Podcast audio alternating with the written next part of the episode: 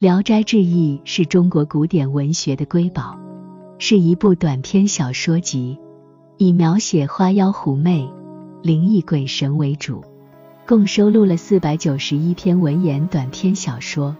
作者蒲松龄以独特的笔法，将现实与幻想、历史与传说、人与鬼神等元素相互融合。展现了一个丰富多彩的奇幻世界。首先，我们需要了解作品的时代背景。《聊斋志异》成书于清朝康熙年间，正值中国封建社会的末期。在这个时代，社会矛盾日益激化，资本主义萌芽开始显现，人们对封建礼教的束缚和压制愈发反感。蒲松龄通过描写花妖狐媚、灵异鬼神的故事，借喻人性的复杂和社会的荒诞，表达了对当时社会的批判和反抗。在主题上，《聊斋志异》涉及的内容非常广泛，其中最为突出的主题是对封建礼教的反叛。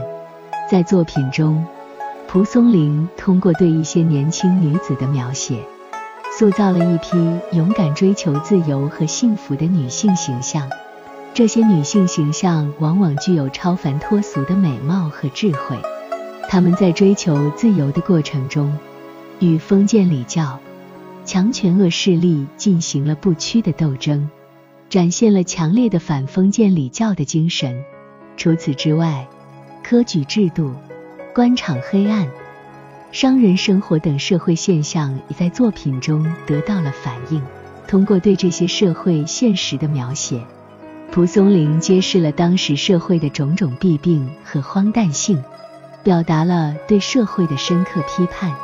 在人物塑造方面，蒲松龄运用了多种手法，塑造了一系列个性鲜明的人物形象，其中花妖狐媚。灵异鬼神等形象独具特色，具有浓厚的神秘色彩和人性化的表现方式。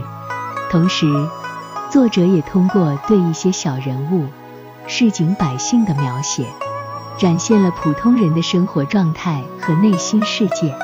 在艺术特色方面，蒲松龄的笔法独具匠心，文笔简练而意境深远。他善于运用象征。隐喻、讽刺等手法，将现实与幻想相互交织，形成了一种独特的艺术风格。同时，作品中的情节跌宕起伏、曲折离奇，具有强烈的戏剧性，让读者在阅读中感受到了极大的艺术享受。在现代意义方面，《聊斋志异》不仅是一部文学经典。更是一部富有哲理和启示性的作品，它所反映的社会现象和人性问题，至今仍然值得我们深思。通过阅读《聊斋志异》，我们可以更好地理解人性的复杂和社会的发展，从而更好地面对生活中的挑战和困境。总之，《聊斋志异》是一部充满智慧和魅力的作品。它以独特的视角和深刻的思考，展现了人性的光辉和社会的黑暗，让我们在阅读中感受到了极大的艺术享受和哲理启示。